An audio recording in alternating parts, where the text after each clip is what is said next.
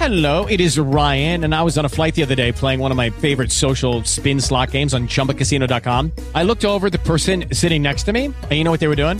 They were also playing Chumba Casino. Coincidence? I think not. Everybody's loving having fun with it. Chumba Casino is home to hundreds of casino style games that you can play for free anytime, anywhere, even at 30,000 feet. So sign up now at chumbacasino.com to claim your free welcome bonus. That's chumbacasino.com and live the Chumba life. No purchase necessary. VGW Group. Void were prohibited by law. See terms and conditions. 18 plus. With the Lucky Land slots, you can get lucky just about anywhere. This is your captain speaking. Uh, we've got clear runway and the weather's fine, but we're just going to circle up here a while and uh, get lucky. No, no, nothing like that. It's just these cash prizes add up quick. So I suggest you sit back, keep your tray table upright, and start getting lucky. Play for free at LuckyLandSlots.com. Are you feeling lucky? No purchase necessary. Void where prohibited by law. 18 plus terms and conditions apply. See website for details.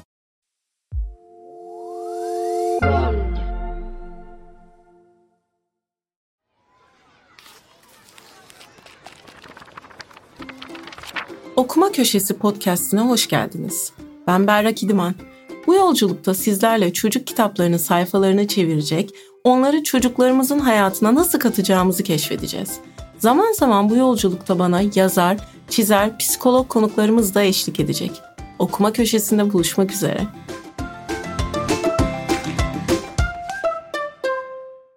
Berrak İdiman'la Okuma Köşesi'ne hoş geldiniz. Bugünkü programımızın içeriğini aslında kısa bir süre önce yaşadığımız deprem felaketi şekillendirdi.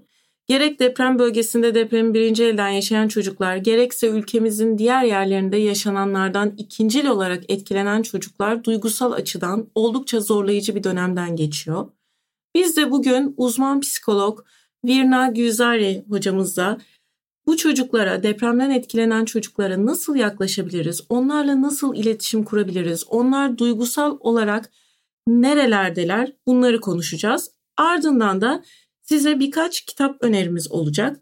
Sevgili hocam çok yoğun çalıştığınız bu zorlu süreçte bize zaman ayırıp geldiniz. Çok teşekkür ederiz. Umarım siz ve sevdikleriniz iyisinizdir, güvendesinizdir. Her şey yolunda mı? Evet, çok teşekkürler. Peki Virna hocam şu soruyla başlamak istiyorum. Depremden etkilenen çocuklarda nasıl davranışlar gözlemleriz? Neler yaşadıklarını ya da akıllarından neler geçtiğini nasıl anlayabiliriz? Bize böyle bir kısaca etkilenen çocuk profilini çizebilir misiniz? Tabii bu yaşadığımız felaket o kadar büyük çaplı ki etkileri gözlenmeyecek şekilde olması çok mümkün değil. Ama bazı yanlış anlamalar olabiliyor. Çünkü çocukların bir olaydan etkilendikleri zaman davranış şekilleriyle yetişkinlerin farklı. Mesela yas tutarken yetişkinler çok açık bir şekilde ağlayabilir. Çocuklar gülebilir, e, atlayıp zıplayabilir, oynayabilir. Onun için anlamayız o çocuğun yas tuttuğunu.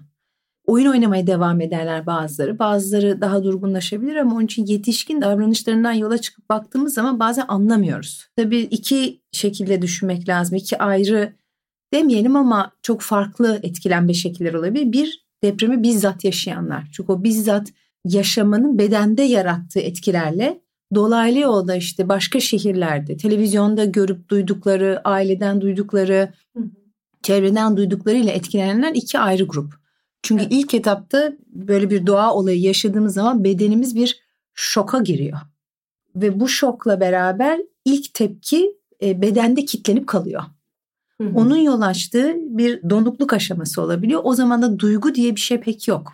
Yani bedende bir kitlenme, bir savunma çünkü yani bir şok yaşadığımızda beynimizin en ilkel bölgesi bizi bir koruma moduna sokuyor ve orada bazıları donuyor, bazıları bir savaşma moduna geçiyor, bazıları da kaçıyor. Kaçıyor. Aynen. Çok nörolojik bir şey bu. Travma, bu yaşanan travma bedensel bir travma her şeyden önce. Ondan sonra tabii duygusal etkileri de mutlaka zaman içinde açığa çıkacak. Onun için ilk etapta belki biraz gözlem yapıp Çocuklar bunlardan hangisinden? Yani bazı çocuklar saldırganlaşıyor olabilir. Bazı çocuklar çok donuk gözükebilirler. Bazı çocuklar hiçbir şey konuşmak istemiyor olabilirler. Hani biraz bakmak lazım. Her çocuk aynı değil. Her çocuğun vereceği tepki aynı değil. Onun için biraz bakıp ilk önce ne gördüğümüzü ama şeyi çok sık duyuyoruz hani çocuklar akşam uyumak istemiyorlar. Anneden ayrılmak istemiyorlar. Beraber yakınları birinin yanında olmak hı hı. istiyorlar gibi bir takım şeyleri duyuyoruz. Hani kaygı ve korkuya dair açık açık söylenen şeyleri duymaya başladık tabii. Mesela bu ikincil olarak etkilenen çocuk grubunu ele alırsak, televizyondan bu görüntülere maruz kalan ya da izleyen, izletilen, ailesinden bir takım hikayeler, haberler duyan ya da arkadaş konuşmalarında işte şöyle bina yıkılmış, böyle bir şey olmuş gibi şeylere maruz kalan çocukların bu yaşadıklarını dile getirmeleri ya da duygularını paylaşmaları nasıl sağlanabilir? İkinci travmayı çünkü bütün Türkiye hepimiz yaşadık. Hepimizin hayatındaki çocuklar da yaşadı. Kendi öğrencilerimden, evdeki kızımdan da bunu biliyorum. Sorular da geliyor. Bunu nasıl ele alabiliriz? Ya da ebeveynler bu konu hakkında konuşurken özellikle neye dikkat etmeliler ya da nereden konuya girebilirler? Ya da bu soruları nasıl cevaplayabilirler? Çocuğu daha fazla travmatize etmeden. Evet çok güzel. Yani şimdi bir tanesi travmaya müdahale yöntemleri de değişti. 99 depreminde bize öğretilenlerle bugün konuşulanlar farklı. Hı hı. Yöntem değişti, müdahale yöntemi değişti. Onun için ilk başta ne hissediyorsunuz sormuyoruz artık. Çok önemli Virna Hocam. Ben de çok küçük araya girmek istiyorum burada. Bu hepimizin aslında travma yaşayan ya da zor bir dönemden geçen çocuklar için ilk düşündüğümüz şey oluyor. Duyguları hakkında onu nasıl konuşturabilirim? Ki bizim de daha sonraki programlarda üzerinde duracağımız duygular hakkında çok güzel kitaplar var. Uzun bir listemiz var üzerinde çalıştığımız. Ama doğrudan anladığım kadarıyla duygular hakkında konuşmaya hazır olamayabiliyorlar. Çok doğru. Değil mi? Çok doğru.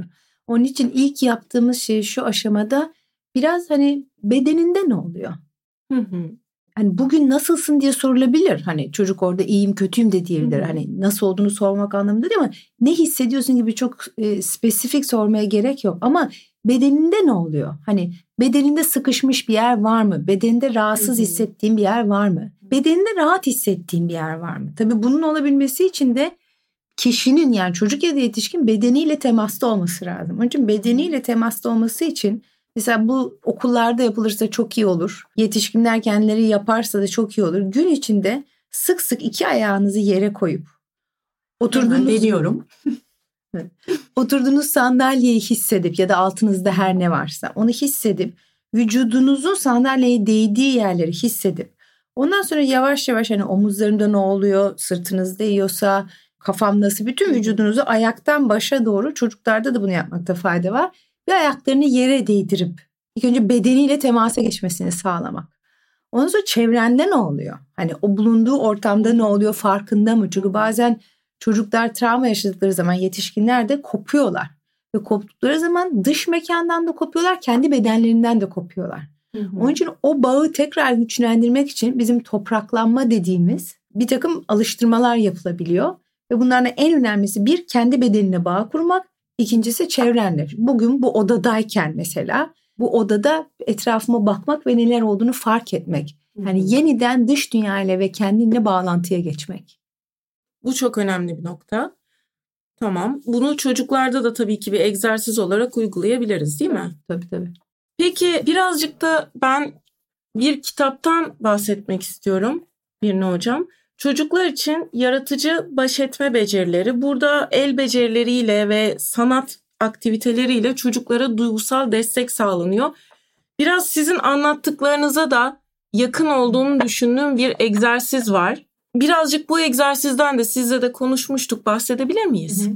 Şimdi be, yani bedene dair aslında kitaplar çok faydalı olabilir bu dönemde ama maalesef bedenle ilişkilenmemiz için çok kitabımız yok. Kesinlikle. Çocuk edebiyatı yanında çok zengin bir kitap çeşidi var ama bu bedene dair kitaplar olmadığı için bu egzersiz alıştırma kitabından yani çocuklara çok basit yapılabilecek şeylerden bir tanesi. Hı hı. Yani direkt kendi bedeninde göstermesi belki çocuk için bazen çok da zorlayıcı olabileceği için Hani gel ya önüne bir şey çizersiniz. Basit bir insan figürü çizip ama Evet. çöp adam olmasın. Yani bir içi olan bir e, Hı hı. insan olması önemli. Kurabiye adam. Kurabiye adam. Aynen. Böyle bir çocuk çizdirdikten sonra hani sen bugün ne içinde ne gibi hisler var? Bunu renklerle buraya boyasana. Adını söylemesi gerekmiyor. Hani bunun üzerine renklerle belki karnında bir kırmızılık yapacak. Belki işte göğsünde böyle bir karanlık biraz daha kara, koyu bir renkte boyayacak. Yani vücudunda ne olduğunu belki resim renkle biraz göstermesini Hı hı. isteyebiliriz. Ondan sonra ne oldu hani biraz orada ne nasıl bir şey istiyorsun biraz anlatabilir misin? Nasıl bir şey o, o- onu sormak. Hı hı.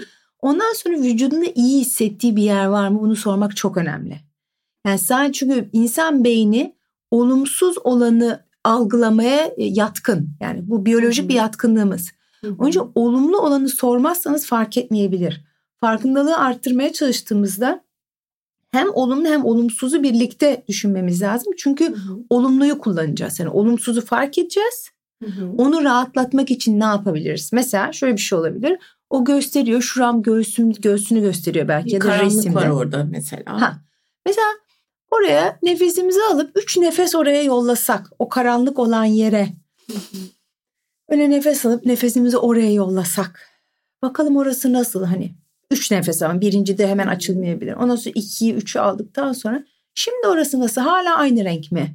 Yoksa renginde bir değişiklik var mı? Belki pembe oldu. Belki minik çiçekler geldi. Bilmiyorum. Yani bu, böyle bir dönemde çok hızlı olurdu ama Tabii belki ki. onu biraz beyaz katabiliriz. Hı hı. Biraz açıldı mı? Bir parçacık açıldı mı? Oradan nefes geçmeye ve nefesin o zaman bu göğsünden karnına kadar inmeye başladı mı diyebilirsiniz. Çünkü tam nefes almak maalesef travma durumunda beden kasılınca Hı hı. bütün nefes almıyoruz. Kısa ve sık nefes Sık alıyoruz. nefes alıyoruz. Çok sık nefesimizi tutuyoruz. Hı hı. O zaman hani o karanlığın içinden geçirip nefesi ta karnına kadar acaba indirebiliyor musun nefesi gibi bir şey yapabiliriz. Hı hı. Ve ondan sonra bedeninde iyi hissettiği yeri bulup onun renginin ne olduğunu bulup belki o iki bölge arasında bir bağlantı kurabilir miyiz? Bu iki bölge arasında bak burası biraz karanlık ama burası da biraz pembe gözüküyor. Bu pembe Nasıl bölgeden bağlarız? Heh, oraya bir şey yol. Biraz pembelik yollayalım karanlık tarafa Evet. gibi. Bu tabii okuma yazma öncesi dönemdeki çocuklar için de çok uygun bir egzersiz değil mi? Evet, evet. Sözcükleri kullanmadan yani sözel olarak kullanıyorlar ama yazmada kullanamadıkları için bu şekilde duygularını ifade etmeleri evet. daha kolay. Duyum aslında tam duygu da değil. Duyum, beden duyumları diyoruz biz Hı buna. hı. Bedeninde hissettikleri. hissettikleri. Adını illaki koyması gerekmiyor. Belki de koyamayacak zaten. Aynen. Değil mi? Aynen. koyabiliriz. Öyle öyle bir kelime dağarcığına belki sahip değil henüz. Çok doğru. Çok doğru. Tabii ki. Peki Virne Hocam bir de şunu da sormak istiyorum. Biliyorsunuz biz programımızda çocuk kitaplarını konuşuyoruz. Çocuk kitapları önerilerinde bulunuyoruz. Peki yaşadığımız bu travmatik olaydan yola çıkarak tabii ki bunu başka travmatik olaylara da uygulayabiliriz belki. Kitapların iyileştirici bir tarafı sizce var mı? Yani bir biblioterapi gibi bir şeyden söz edebilir miyiz ve çocuklar özelinde kitapları nasıl kullanabiliriz? Birazcık bundan da konuşalım istiyorum. Yani sanat kesinlikle sanatın her dalı yani kitap, edebiyat da bunun içinde mutlaka iyileştirici. Tabii nasıl kullanıldığı önemli. Yani bazen çünkü işte bu dönemde bir anda duyguları açacak bir kitap bazen hani çok hızlı bir şey de açığa çıkabilir. Onun için nasıl kullanıldığı çok önemli ama kesinlikle iyileştirici bir görevi var. Ama her şeyden önemlisi ilişkiyi yani çocuk kitabı dediğimiz zaman çocuk eğer bir yetişkinle kitabı okuyorsa, güven duyduğu bir yetişkinle kitabı okuyorsa ilişkiyi güçlendirici bir araç oluyor. Bu Ve okulda güven duygusunu değil mi? evet. Yani okulda da aynı şey geçerli. Öğretmenleriyle, arkadaşlarıyla, evde e, yakınlarıyla. Sonuçta yani ilk etapta travma sonrası insanların en temel sarsılan duygusu güvenlik duygusu. Ve insanoğlu sosyal bir varlık. Çocuklar için güvenlik duygusu yakın hissettikleri ve onları rahatlatan yetişkinlerle olmak. Olmak. O bağlanma dediğimiz bizim hani te- bizi hayatta tutan temel ilişkinin yeniden aktive olması, kopan çünkü ilişkilerde kopabiliyor bu dönemde Tabii kayıplar, kayıplar olabiliyor. oluyor. Hı hı. Onun için de hani bu dönemde ilişkiyi güçlendirmek adına kitapların çok çok önemli bir rolü olduğunu düşünüyorum. O okuma anı bile aslında yakınlaşma ve belki de açığa çıkarmak istemeyeceği ya da nasıl çıkaracağını bilmediği duygularını belki yavaş yavaş açması için ona bir alan açacak. Evet kesinlikle kesinlikle. Bir de Virne Hocam şundan bahsetmiştiniz. Mutlaka yetişkinler çocuklarla kitabı okumadan önce kendileri okusun. Bu çok önemli bir nokta değil mi? Bunu ben kendim de kesinlikle çok önemli olduğunu biliyorum. Hiçbir zaman ne kütüphaneye ne kendi kızıma okumadan kitabı ilk kez çocuklarla ya da kızımla okumuyorum. Bunun da neden çok önemli olduğunu bize bir anlatır mısınız? Evet. Şimdi çocuklara içeriğini bilmediğimiz yemek vermiyoruz. Kitap da içe alınan bir şey. Ve çocuk hani çocuklar ciddiye alıyorlar. Yani izledikleri filmleri de ciddiye alıyorlar. Okudukları kitapları da ciddiye alıyorlar ve bazı çocuklar yani bazı çocuklar tabii korkabiliyor da bir filmi izlediği zaman da Tabii ki. korkabiliyor. Şimdi bu dönemde zaten duygular biraz fazla e, Yoğun. havada ve hani çocuklar için fazla miktarda yaşadıkları her şey. Onun için mutlaka seçtiğiniz kitabı yani kapağına bakıp resimleri çok güzel diyebilirsiniz ama içinde tetikleyici bir şey olabilir. bir imge bile olabilir aslında hiç öngörmediğiniz. Normalde kitabın konusuyla hiçbir ilgisi olmayan çok yan bir hikaye anlatan veya tamamen oraya alakasız bir şekilde kondurulmuş bir imge bile onları tetikleyebiliyor değil mi? Çok doğru. Mesela az önce baktığımız kitapların arasında bir tanesi kitap çok güzeldi. Yani fik şu anda üzerinden geçebileceğiniz bir kitaptı ama orada bir şey dikkatimi çekti. Çocukların duyularını yani duyulara farkındalığını arttırmak üzere bir şey yazı. Çok çok da güzel.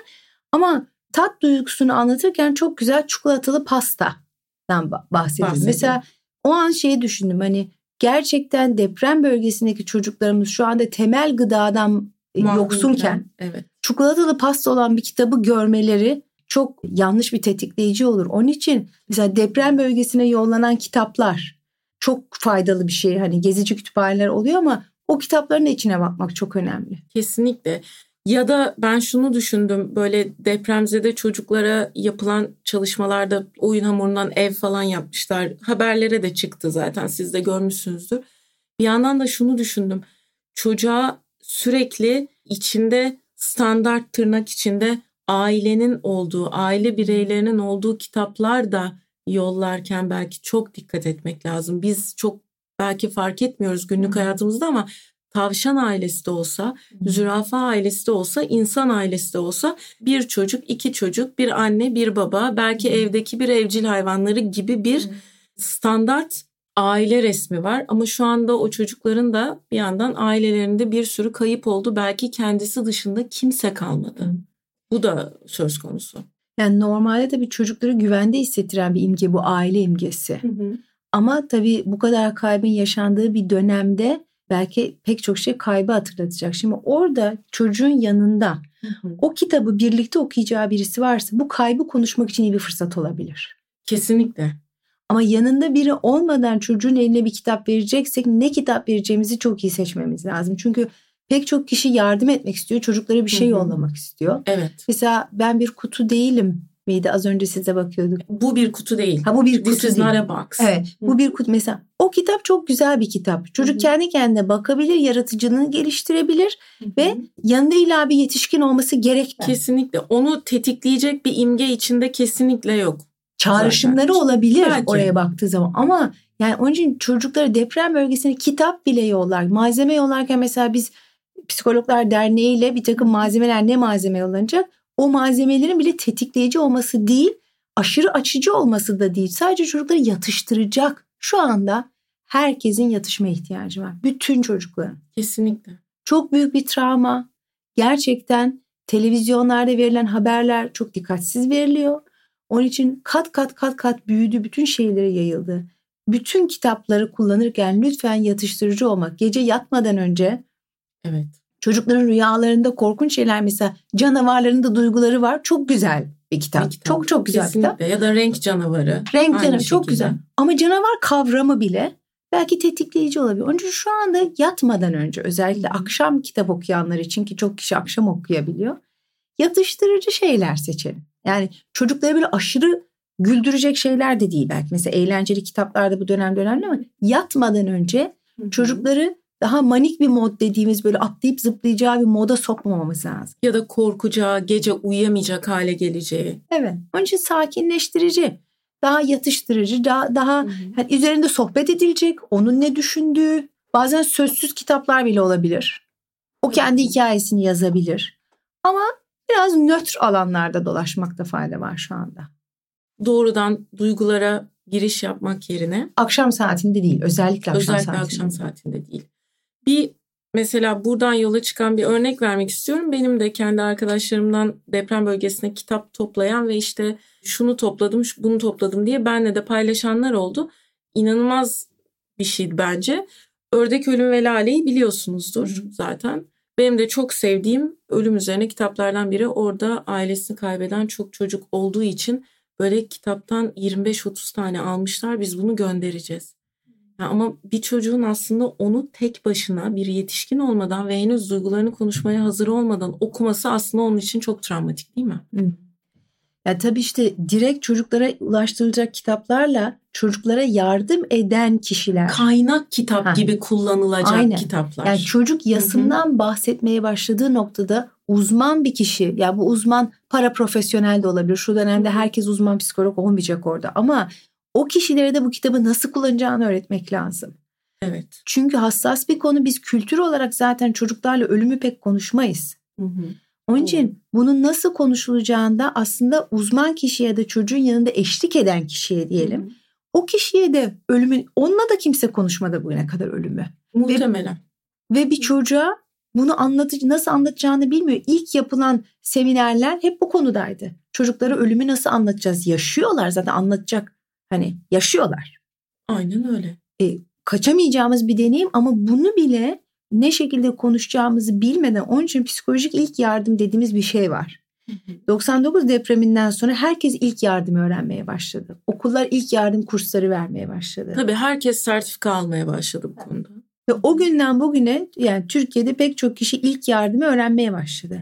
Bu depremden sonra da yeni bir kavram belki gelecek. Psikolojik ilk yardım hepimiz öğrenmeye başlayacağız. Çünkü travma yaşamış bir insana nasıl gözüne ışık tutmazsınız? Onun için de hemen duygularına girelim dediğiniz zaman travmayı tetikleyebilirsiniz. Onun için ilk önce güvenlik duygusunu çocuğun kazanabileceği, hayatın Stabil hissetmesi. aynen o kişiyle güvende hissetmesi önemli. Kitabı okuyacak kişiyle güvende hissediyor mu? Çünkü hayatlarına yeni insanlar giriyor şu anda. Daha güvenlik duygusu yoksa o zaman bu kadar hassas konulara girmeyin. Gel seninle tatlı bir kitap okuyalım. Güzel bir kitap okuyalım deyip daha sevimli. Mevsimlerle ilgili bir kitap okuyalım. Hayvanlarla ilgili bir kitap okuyalım. Evet, Değil mi? evet, evet. Doğrudan duygulara girmeden. Evet bu çok önemli. Bu belki de ikincil olarak travmayı yaşayan, bunları duyarak çok etkilenen çocuklar, çok yüksek endişe düzeyine sahip çocuklar için de yani yaşadığımız şehirde veya depremden etkilenmeyen, doğrudan etkilenmeyen şehirlerde olan çocuklar için de bu çok önemli bir Kesinlikle. nokta değil mi?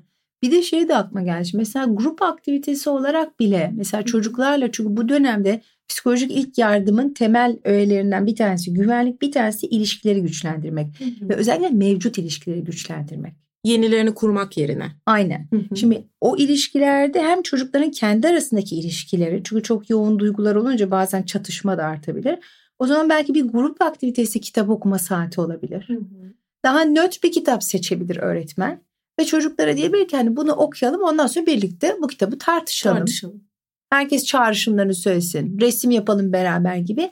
Grubu güçlendirecek, ilişki güçlendirme aracı olarak kitabı kullanmak bence ilk etapta yapacağımız şey. İlişki güçlendirme. Evet bu çok önemli. Hem yetişkinle çocuğun arasındaki ilişkiyi belki birebir okumalarda hem de genel olarak bir takım, bir grup halinde hareket edebilmelerini sağlayacak şekilde. Kesinlikle.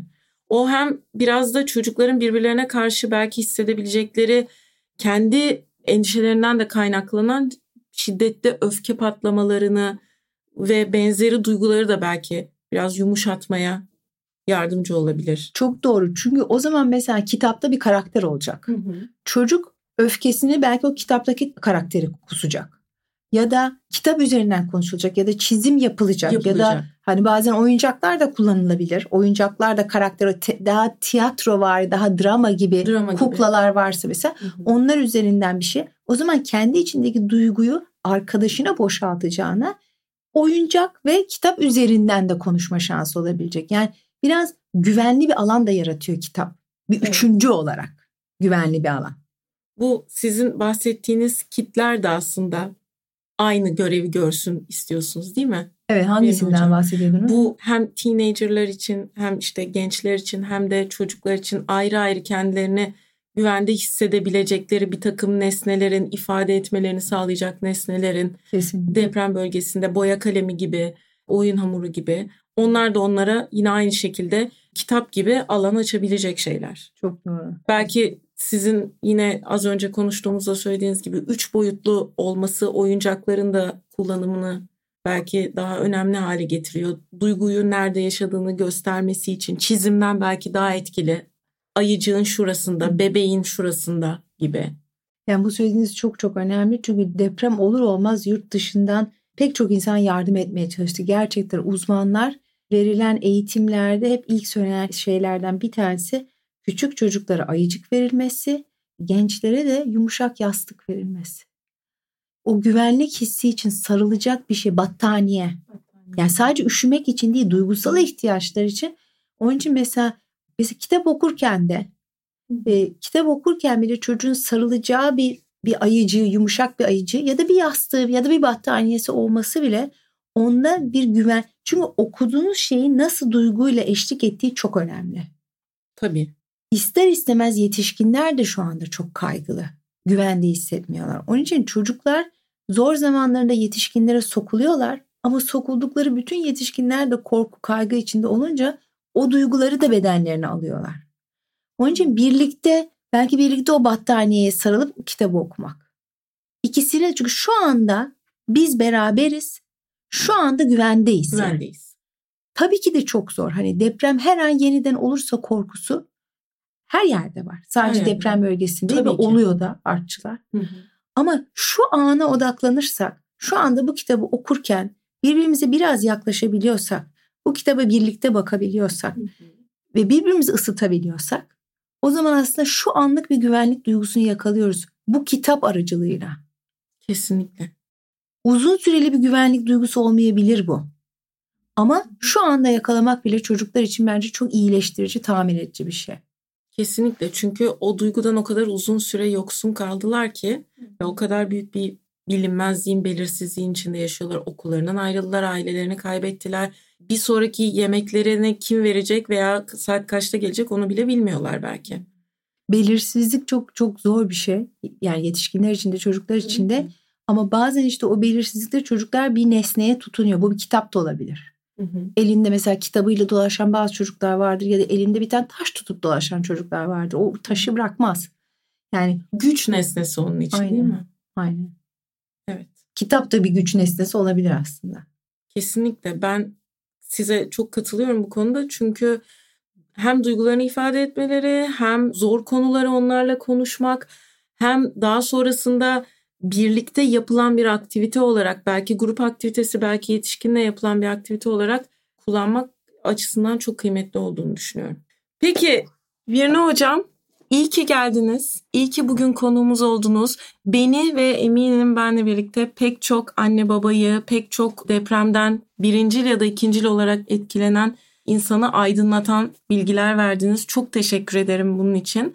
Bu programda konuştuğumuz ve daha sonra konuşacağımız kitapları biz liste olarak zaten paylaşacağız. Sizle de üzerinden çoğunun geçmiştik zaten. Duygularla ilgili kitaplar ya da duyguları ifade etmelerine çocukların kolaylaştıran sanat bazlı aktiviteleri içeren kitaplar. Bunları da paylaşacağız. Ben tekrar çok teşekkür ediyorum ve bizi ve bu yayını sevdiyseniz, podcastimizi sevdiyseniz lütfen bizi beğenin. Lütfen alarmlarınızı kurmayı unutmayın. Ben haftaya bir sonraki programda köşede yine burada olacağım. Görüşmek üzere. Hoşçakalın. Çok çok teşekkür ediyorum ben de davetiniz için. Çok güzel bir sohbet oldu. Çok teşekkürler İyi Vilna Hocam. günler.